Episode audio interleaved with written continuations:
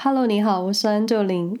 瑞士生活没有攻略是分享我这个住在欧洲两年的初阶住民，在瑞士这个中欧小国所经验的各种生活感受。各位可以在各大平台收听这个节目：SoundOn、Spotify、Apple Podcasts、Google Podcasts、KK Bus、My Music 收听。因为更新时间不固定，如果不想错过节目的朋友，欢迎在各个平台按下订阅或是追踪。或是有兴趣了解我在瑞士日常的朋友，也可以搜寻“瑞士生活没有攻略”在 IG 或是其他社群平台找到我。但是在这里，你们可以听到一些我所体悟的文化差异，还有我眼中的瑞士生活。有的就是生活观察，还有一些个人经验。这样的内容都是我自己消化过后再分享给你们的。所以各位听完之后也请自己消化，或当做听个故事就好。因为我无法代表任何人，我就只想代表我自己。但如果我在客观的事实陈述有误，非常欢迎到 IG 私讯纠正我，我会非常感谢你的。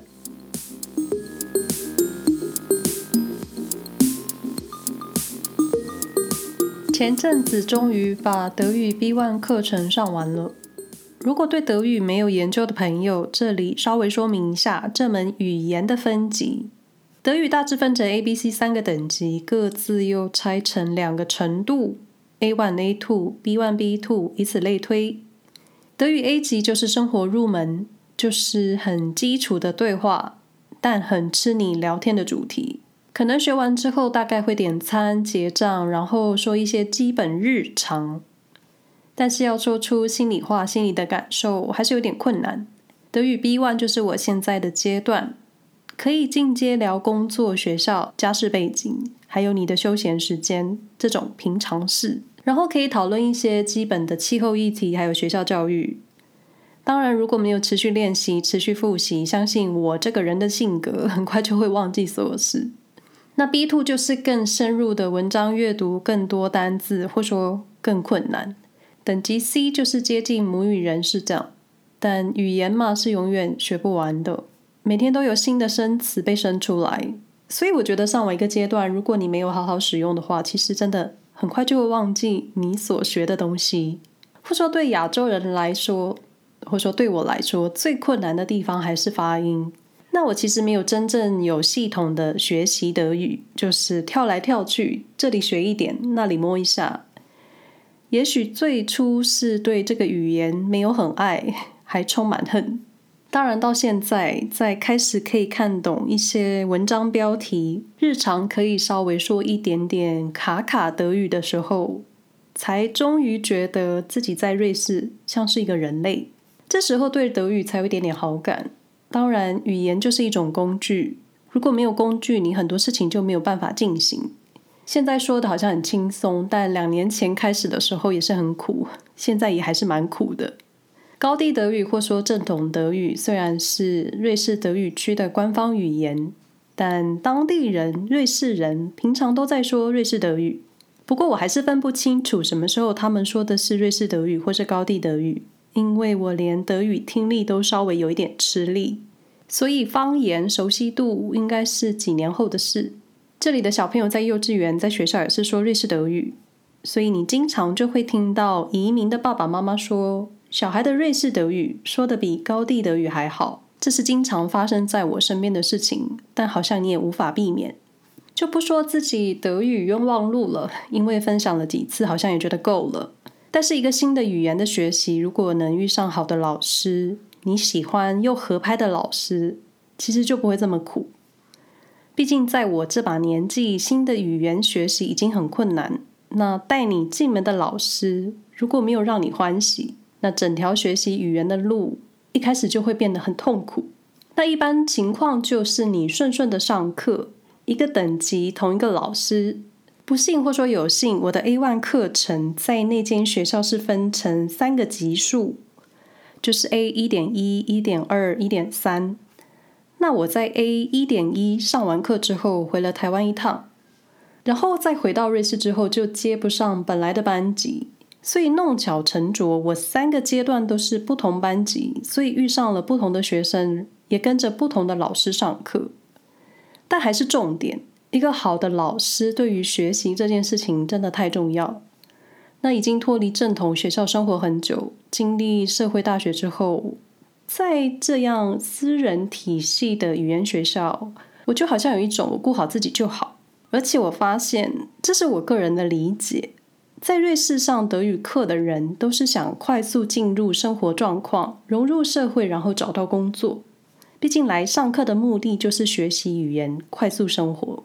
那同学之间彼此有没有私交的产生，就是很个人的事。前一阵子有一位太太问我，跟德语课的同学友谊的关系，或说跟同学容不容易成为朋友？老实说，这个问题其实很常出现在我的脑海，因为我确实不是那种会主动积极搭讪去认识别人的人。那几年前在台北的话，可能会吧，会跟身边不认识的人闲聊。但我觉得来瑞士之后，通过了人生大转变，好像成了另一个人，造就了另一个新的个性。而且我真的觉得，我本身就是那一种不是第一眼会让人想要亲近的那种人。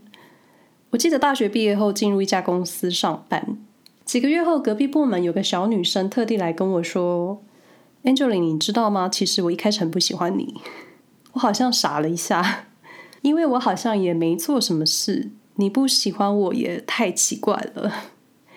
我只记得这一些具体的原因，我其实也忘了他说什么。就我好像也不是这么在意。就我确实是自觉，我本来就是那种不是第一眼就会讨人喜欢的那种人，所以自然在瑞士，在语言学校，对于同学或是身边的人成为朋友这件事情，我其实就不是这么期待。毕竟，真的觉得交朋友是需要两个人都来电，就跟谈恋爱一样吧。在瑞士上德语课，我遇上的人都蛮特别的。在台湾的时候，我分别在一个私人机构，还有大学的推广部拿过德语课。不过，因为每周一堂课，学得很慢，时数也很少，所以其实跟在台北上课的同学互动就很少。我已经快忘了在台湾上课的同学。记得当时有工程师，还有一样是上班族的。印象中有一个非常认真的同学，或说他其实是在做语言研究的历史。一个礼拜上一堂课，晚上下课都差不多十点了。其实时间到，每个人都想立刻飞奔回家，是真的很难有交集。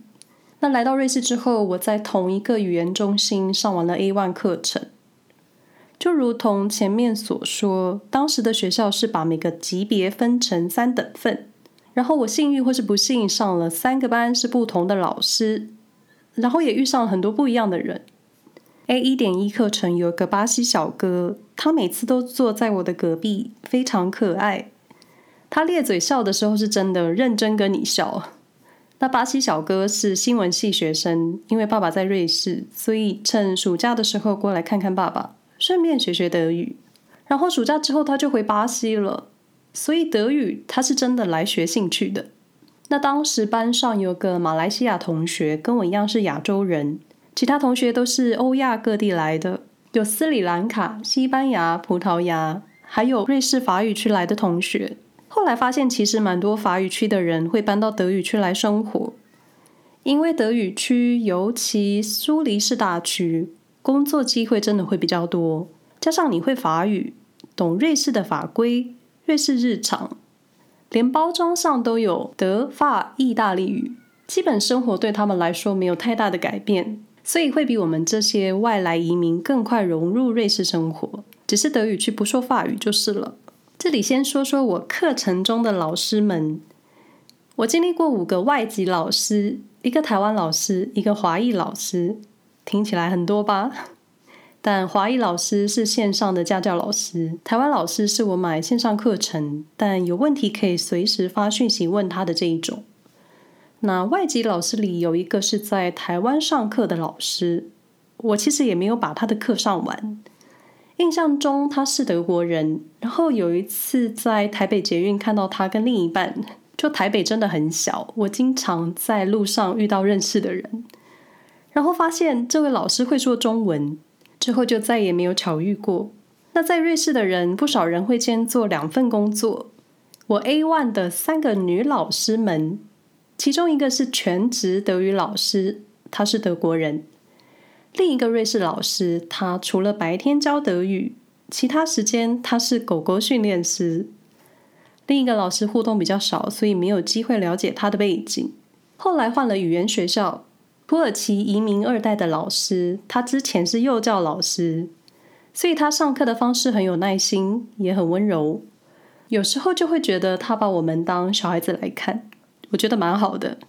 因为学语言，如果有人耐心跟你解释文法、解释生词，就觉得学起来不会太糟。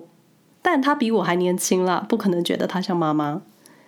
再来，我的同学们，我认真的把我身边经历过的同学、有印象还记得的人，国籍都整理了一下。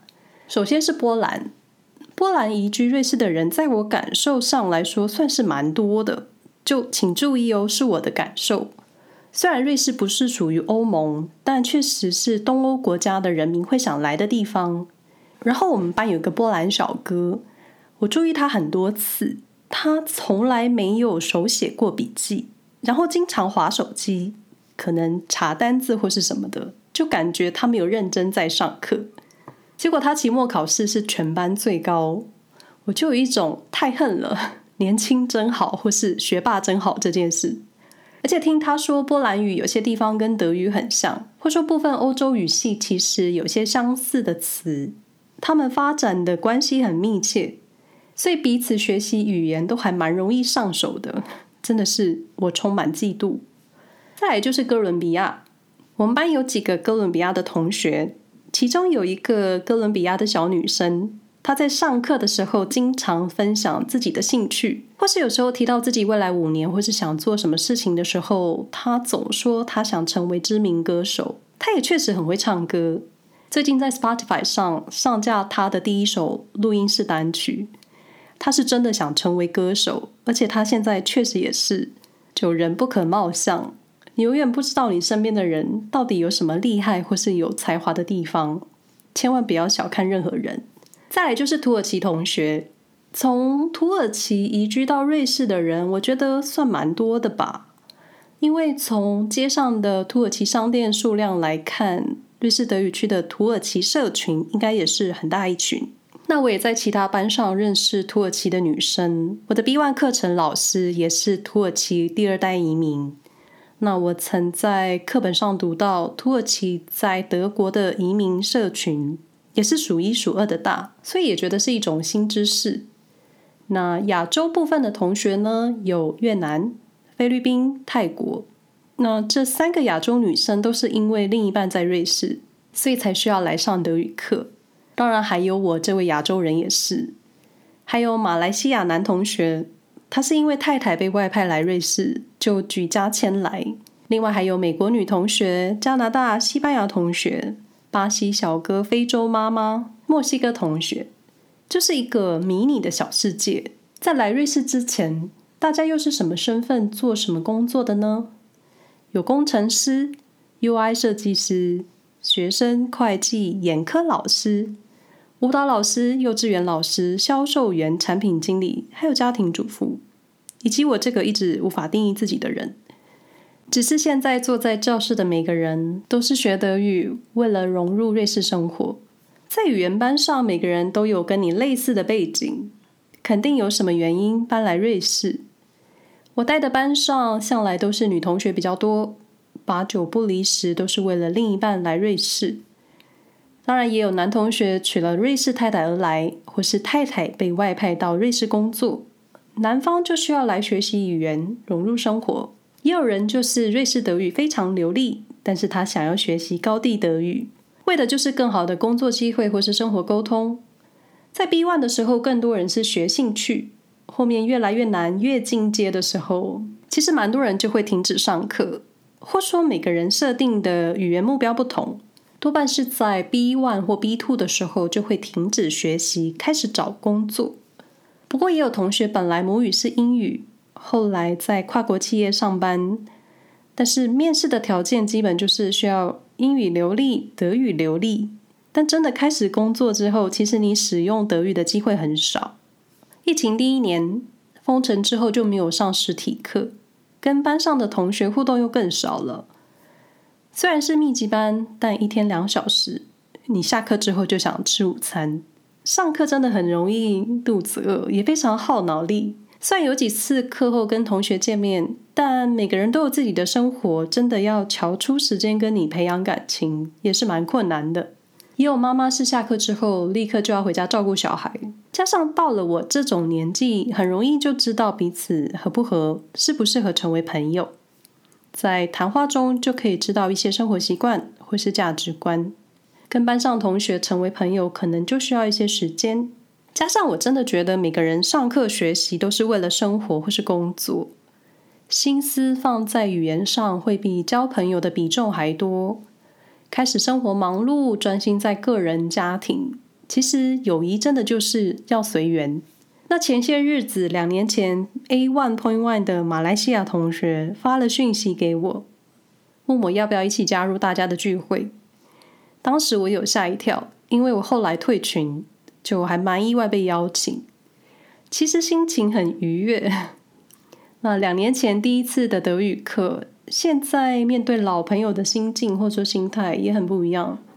刚到瑞士认识的朋友都能算是老朋友了吧？虽然当天后来只有两位同学赴约，一个是斯里兰卡的男同学，他在一个月前找到工作了，小孩都生了；另一个邀请我的马来西亚同学，他本来就工作好一阵子，你就觉得每个人的生活都在前进。两年前的大家都是刚来瑞士，从基础德语开始，觉得时间的推进又快又不可思议。在上课的时候，可以因为对话练习认识其他同学的故事，认识他们国家的背景。但课后会不会成为好朋友，真的就是很个人，也需要缘分。像我后面的课程，有一半的同学都是线上课，所以有些同学。是只要有笔试考试的时候，他们才会来到学校，就比较少机会认识他们。课后每个人的家庭生活、瑞士日常都有自己的要过，想要认识朋友，彼此都要投资一点时间。目前我偶尔会跟菲律宾的同学线上聊天，但我们用英语，因为他后来上完 A one 之后，他就没继续上德语课，工作也都使用英语，所以以沟通来说。最方便的就是英语，但其实我发现，很多时候你课上完没有继续跟同学交流的话，就很容易会失去联系，好像就会少了结交朋友的机会。我是这么认为的啦。就每个关系都需要缘分跟投资的，希望你们也能顺利跟想要来往的同学成为好朋友。以上内容不代表其他住在瑞士的人的立场，内容提到的各个国家同学。他们就代表他们自己，我的体验，我的课程学习也是我的，我就代表我自己。如果你们喜欢我的节目，欢迎分享给你们的朋友。感谢你们的收听，希望大家都平安。那我们下回再说喽，拜拜。